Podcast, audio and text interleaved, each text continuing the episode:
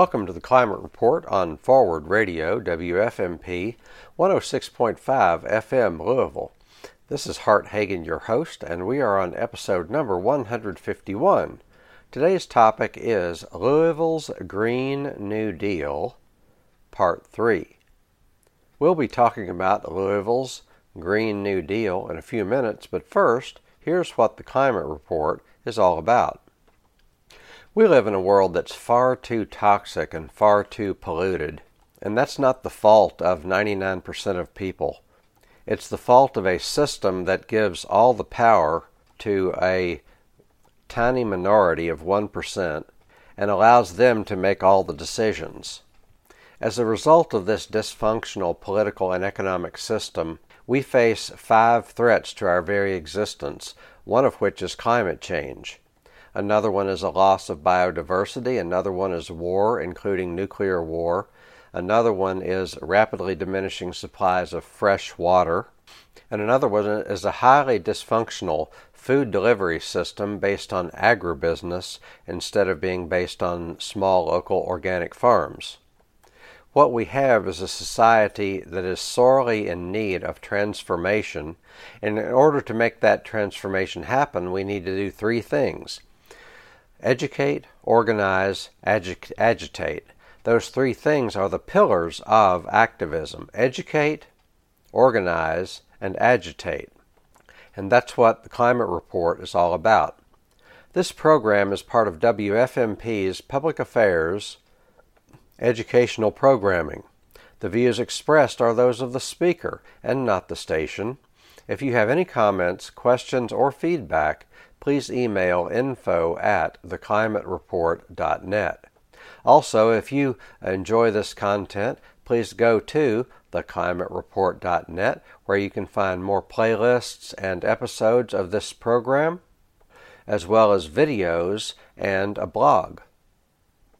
On these episodes entitled Louisville's Green New Deal, we've been going through my handy dandy numbered list of items for consideration as to what Louisville could and should look like under a Green New Deal, as well as, you know, what is our part as local people, what is our part in that process, and then what should we uh, ask and even demand from state and federal government. So now we're down to item number 23 on my handy dandy numbered list. And item number 23 is political organization building. So we're going to be about the business of building political organizations, and we're going to, uh, it's going to be a silo free zone. So silos are where a person has a knowledge or expertise, a person or an organization has knowledge and expertise and access to a body of information, but they don't readily share that with others. So, quite often, silos are not the result of anybody guarding their territory. Silos are a result of just not being very efficient and productive at sharing our information with others. Because if, if people, here's my question if people knew more, would they do more? I think you'll agree with me that if people knew more, they would do more. For example, if an event is coming up that you're interested in, but you don't know anything about the event, then you know less, so you do less.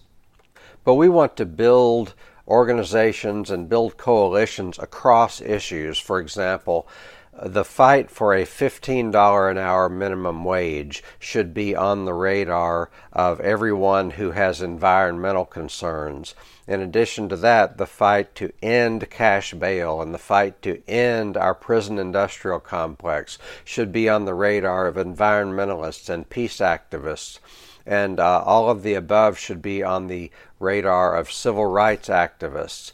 And we need to build bridges with climate action, with local agriculture, with people who are advocating for mass transit, and with people who are advocating for solar energy. That is the process of political organization building. Now, so one thing is how do you build those bridges? And that's part of what these uh, recently I've started these Green New Deal teach ins with the Democratic Socialists of America and with uh, Extinction Rebellion. And the Green New Deal teach in is based on a model similar to, to business networking organizations. So you network, but you don't just exchange business cards, but you want to be kind of in a roundtable discussion. We the green the format of the Green New Deal teach-in is to have a forum where you don't just have one speaker and everybody else listens. You don't just have two or three speakers and everybody else listens. Everybody has a, a chance to, to speak. Not that everybody has to uh, speak equally, but everybody has a chance to speak. And that way you get to know other people, you get to like other people, you get to trust other people, and that gives you a basis for. Uh, for coalition building. If you know what they're up to, then you want, and they invite you to an event, you're more likely to go to that event if they know you, if you know them, like them, and trust them.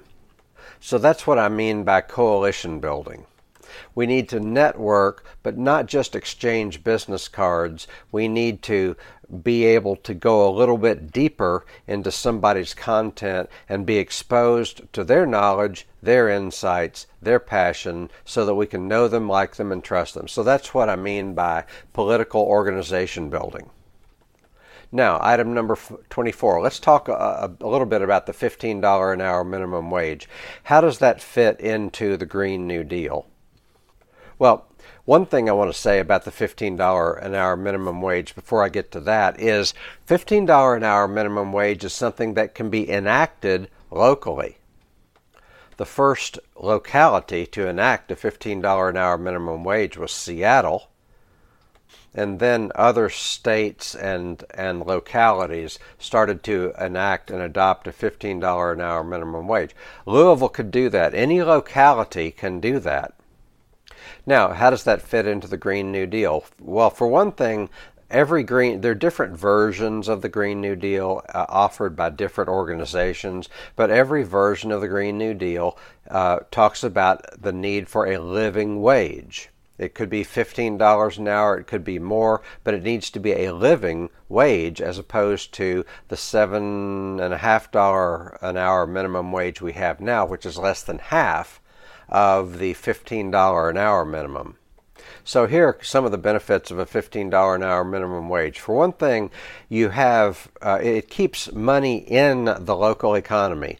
If you pay if if a company like McDonald's or whatever, has to pay its uh, profits to uh, to its workers at least fifteen dollars an hour, then more of those earnings stay in the community. Plus, it's only good and right and fair for the workers to have more of a share of the pie.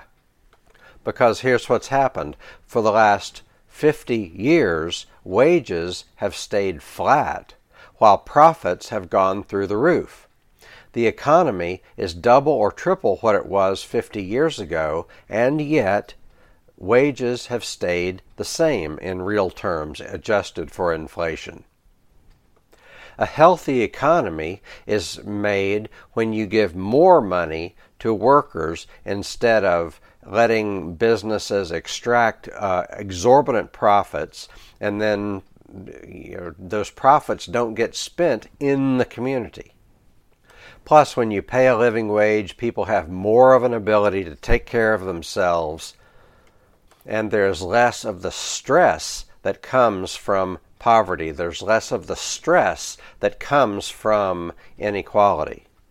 So we should fight for a $15 an hour minimum wage in Louisville, and we should build bridges the, uh, with different organizations that have slightly different causes.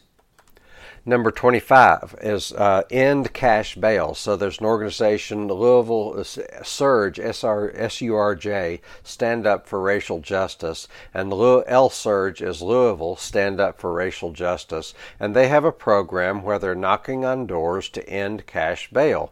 That's a good cause in and of itself, and uh, environmentalists and peace activists uh, and people who are not directly involved with uh, civil rights have an opportunity to become directly involved with civil rights and build bridges with other organizations.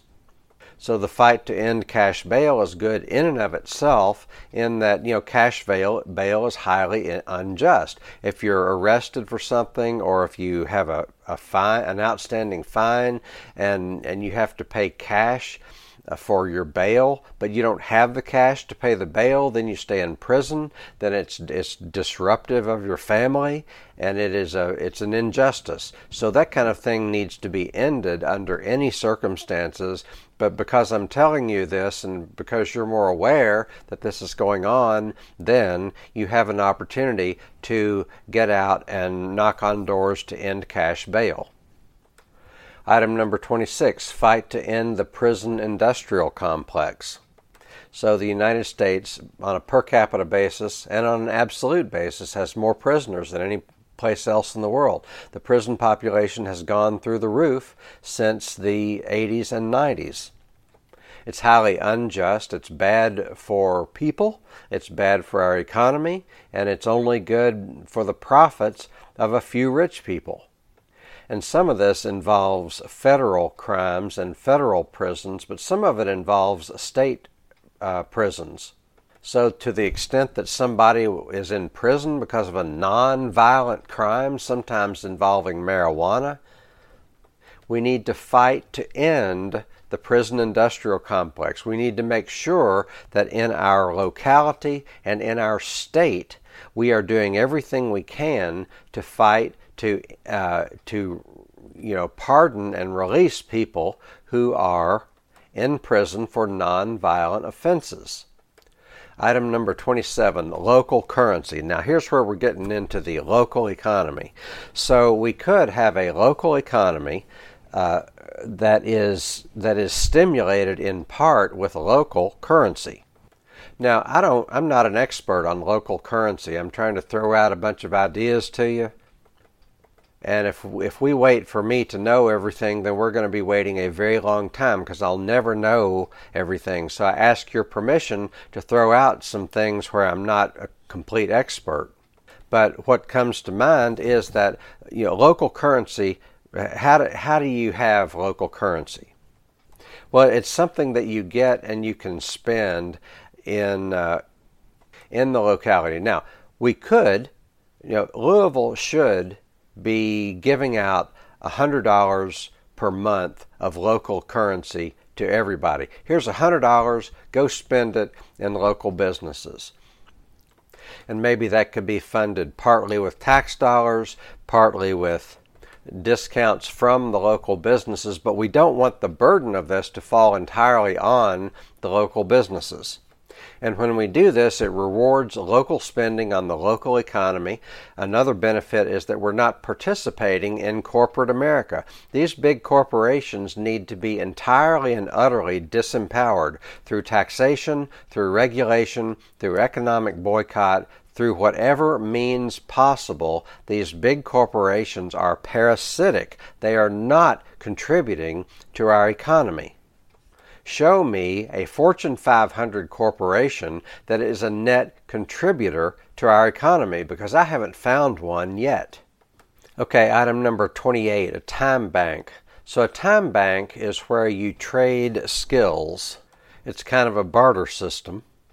And one benefit of a time bank is we're kind of creating an alternative economy. We don't want to be beholden. Some of us need to check out from this rapacious, exploitative economy that we have. Not everybody can afford to do that, but some of us can, and we need to participate in a local bartering economy because otherwise we're just selling out to corporate America. And we're perpetuating this capitalist system that is run by people who are full willing to run us all over a precipice. So we need to disempower corporate America and empower local and regional economies. A time bank, a local time bank, is one way of doing that. Okay, so let's also talk about a tool bank. So what if Louisville had a one or more tool banks? So let's say from time to time you need a drill, but you know buying a drill has a couple of problems. One is expensive. Two, it takes a lot of resources that you know anything that's made out of plastic or metal or wood I mean, anything that's made out of these materials, anything that requires fossil fuels to either manufacture it or transport it, this is a drain on our planet's finite resources. So a tool bank is kind of like a library, except it has tools. So Louisville, under a Green New Deal, if it's really implementing the spirit and purpose of the Green New Deal, it's going to have a tool bank. That way you can borrow what you need and not have to buy everything that you need. Item number 30 A Louisville that is fully implementing the spirit and the purpose of the Green New Deal is going to have rain barrels. So, a rain barrel has a couple a rain barrel is something that catches the rainwater when it comes down out of your downspout. So, a rain barrel has a couple of benefits. One is it, it's good for all of that rainwater to not go into the drains for reasons that I won't go into, but it makes for dirt when it makes for dirtier water when you push all of that into the drains. So we need to hold back whatever water we can. The worst thing that can happen to a raindrop is to go rush, rush, rushing into the stream. The best thing that happen to, can happen to a raindrop is to uh, get caught by a rain barrel or get caught by a tree or get caught by a rain garden. So that's one benefit of rain barrels is that it, it keeps too much water from rushing into the stream. Another benefit is that you can use the water from that rain barrel for different purposes. For instance, if you need to water your garden, you can use the water from your rain barrel. And that's much, much better than using city water because city water takes power and energy to pump it to your house. Besides, there may come a day, I hope not, but there may come a day when our water just gets more and more polluted and you can't trust it. In which case, we're going to need to be catching the water from our roofs. Item number 31 of what, you know, what, what is a green Louisville under a Green New Deal? We're going to have more rain gardens. So, just like the rain barrels, a rain garden Preferably, it has native plants in it so it's supportive of local ecosystems. And just like the rain barrel, it catches water so that your water doesn't go rush, rush, rushing into the stream because that's not good for the streams and rivers. Item number 32. And what does a green Louisville look like under the Green New Deal? We want to have support for in, removal of invasive species from our forests and our hedgerows and our fence rows. So around here, some of the worst native, uh, some of the worst invasive species include bush honeysuckle and winter creeper. So we want to train people to be skilled in removing those invasive species. That way, because invasive species crowd out our native plants, and you need native plants to support your local ecosystems, your local bees, butterflies, and birds. It's not a small thing, it's a big thing. There are hundreds of invasive species in the in our forests, our fence rows, and our hedgerows all over America we need to deal with that problem. We need to invest a lot more in that and a lot less in mowing. Mowing should be done very, very sparingly. And the manpower, for lack of a better word, that is used to do all this mowing, which causes a lot of pollution, that manpower needs to be dedicated to removing invasive species from our forests, our fence rows, and our hedgerows, and it also needs to be dedicated to native plant landscaping instead of this lawn, which is a plague. So, item number 33 is native plant landscaping. We need to train ourselves and one another, and we need to train our lawn workers and garden workers how to do native plant landscaping. People need to know that oaks are number one, and plums and cherries are number two, and willows are number three, and birch is number four, and maple is number five when it comes to supporting our local leaf eating insects. It's one of the most important things you could possibly know, and yet hardly anybody knows it because we've got our priorities all out of line. So we need to train more people in native plant landscaping, and we need to be getting that work done. Item number 34 we need to do less mowing and have more no mow lawns. No mow lawns are beautiful and they take no more maintenance than a mowing lawn. It's just a different aesthetic, it's a different set of tastes. And the no mow lawn that has trees and native plants is much healthier ecologically. It's better for the water, it's better for the air, it's better for the bees, butterflies, and birds. We need to redirect all these resources that go into mowing and direct them into no mow lawns. Number 35. What does a green Louisville look like under the Green New Deal? Item number 35 is looking at the issue of single use plastics. So, California and maybe a couple of other states and cities have outlawed single use plastic bags. Exceptions are made for trash bags, but this is a step in the right direction because plastics are polluting our, our soil, our water, our oceans, and there are healthy ecological alternatives to single use plastics. Now I would take this a step further and I would eliminate most of the of single use plastic bottles and single use glass bottles. So when I was growing up, uh, if you had a Coke bottle, you could return it for five cents. Uh, later on, it was it was increased to ten cents. So that encouraged a couple of things. One, uh, you might save your own bottles and return them, or for people who carelessly threw them out on the side of the road, people could come along, pick them up, and, and get five cents or ten cents uh, as a deposit for that bottle. The deposit today might be 50 cents so that people could come along and pick them up and return them for deposit. So, for one thing, it would eliminate a lot of the litter. For another thing, recycling, eh, the way we do it, I don't think is very effective. The burden of recycling falls entirely on the consumer. Almost all recycling is voluntary.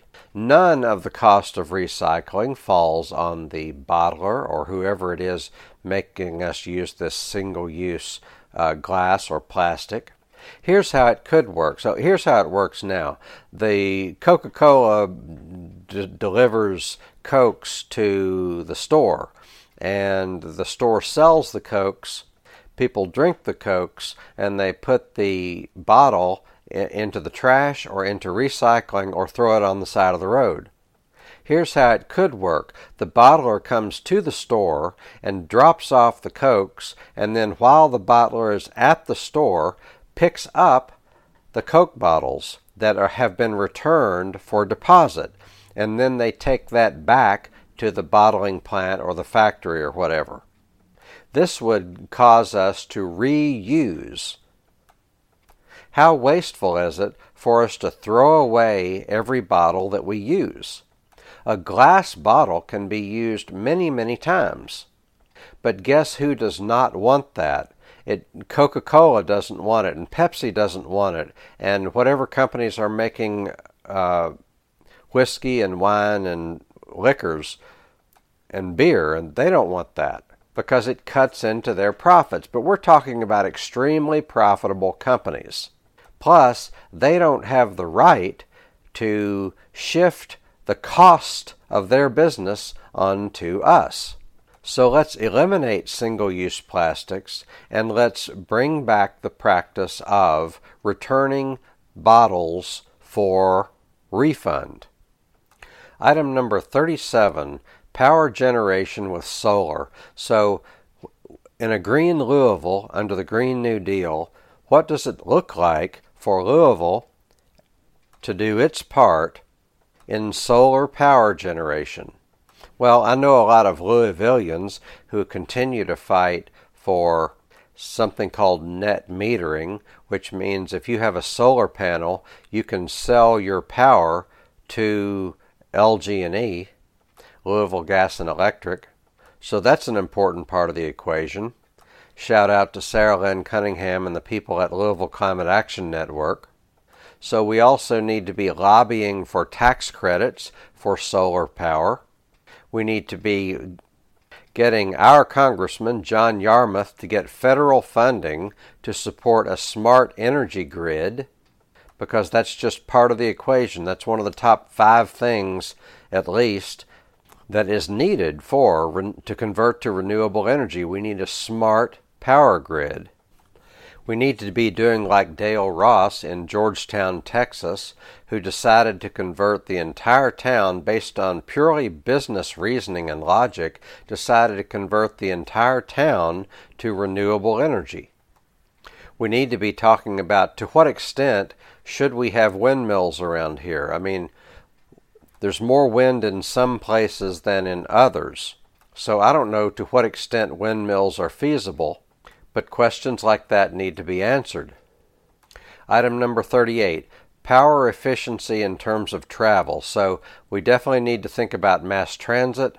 I'm of the opinion that mass transit, that instituting mass transit need not be complicated, that we need to have the will to do it, but it doesn't have to be complicated. What you do is you make buses more plentiful and you make parking more expensive or by permit only. That would be a big change for a lot of people, but you have to ask yourself are we serious about this? Are we serious about saving our planet for future generations? If so, one of the main things we need to do is change our transportation. We need to have several buses per day going between here and Indianapolis, here and St. Louis, here and Lexington, here and Nashville. Buses, intercity, interstate buses, should not be something that is so expensive and inconvenient that only the poorest people can do it. Anybody who has a little money and values their time is going to fly. It should not be that way. So I've got about a minute left. I'd like to leave you with some thoughts. So, this is the end of our three part series on Louisville's Green New Deal. The Green New Deal is something that is going to happen if people get behind it, if people get informed and get behind it. The Green New Deal is not going to happen if people act lackadaisical about it, if people don't get informed and don't get behind it. But we have an opportunity to create a whole new world we can create a world with cleaner air, cleaner water, more interesting activities. We can create a world with racial justice. We can create a world that is not dominated by a few wealthy, powerful people at everyone else's expense. So, a lot of this needs to start to happen on the local level. Former Speaker of the House Tip O'Neill said all politics are local meaning you have to have a grassroots organization. You need to have people on the ground. Plus, when you build that local organization, you can influence not only local government, but also state and federal government. We've got serious work to do, but in the process, we can have fun. In fact, we can have the time of our lives. Email me at info at theclimatereport.net if you would like to see or hear my opinion as to what you might get involved with in Louisville depending on your needs and concerns. That's all the time we have. Thank you for joining me. Hope you come back soon. Have a great day.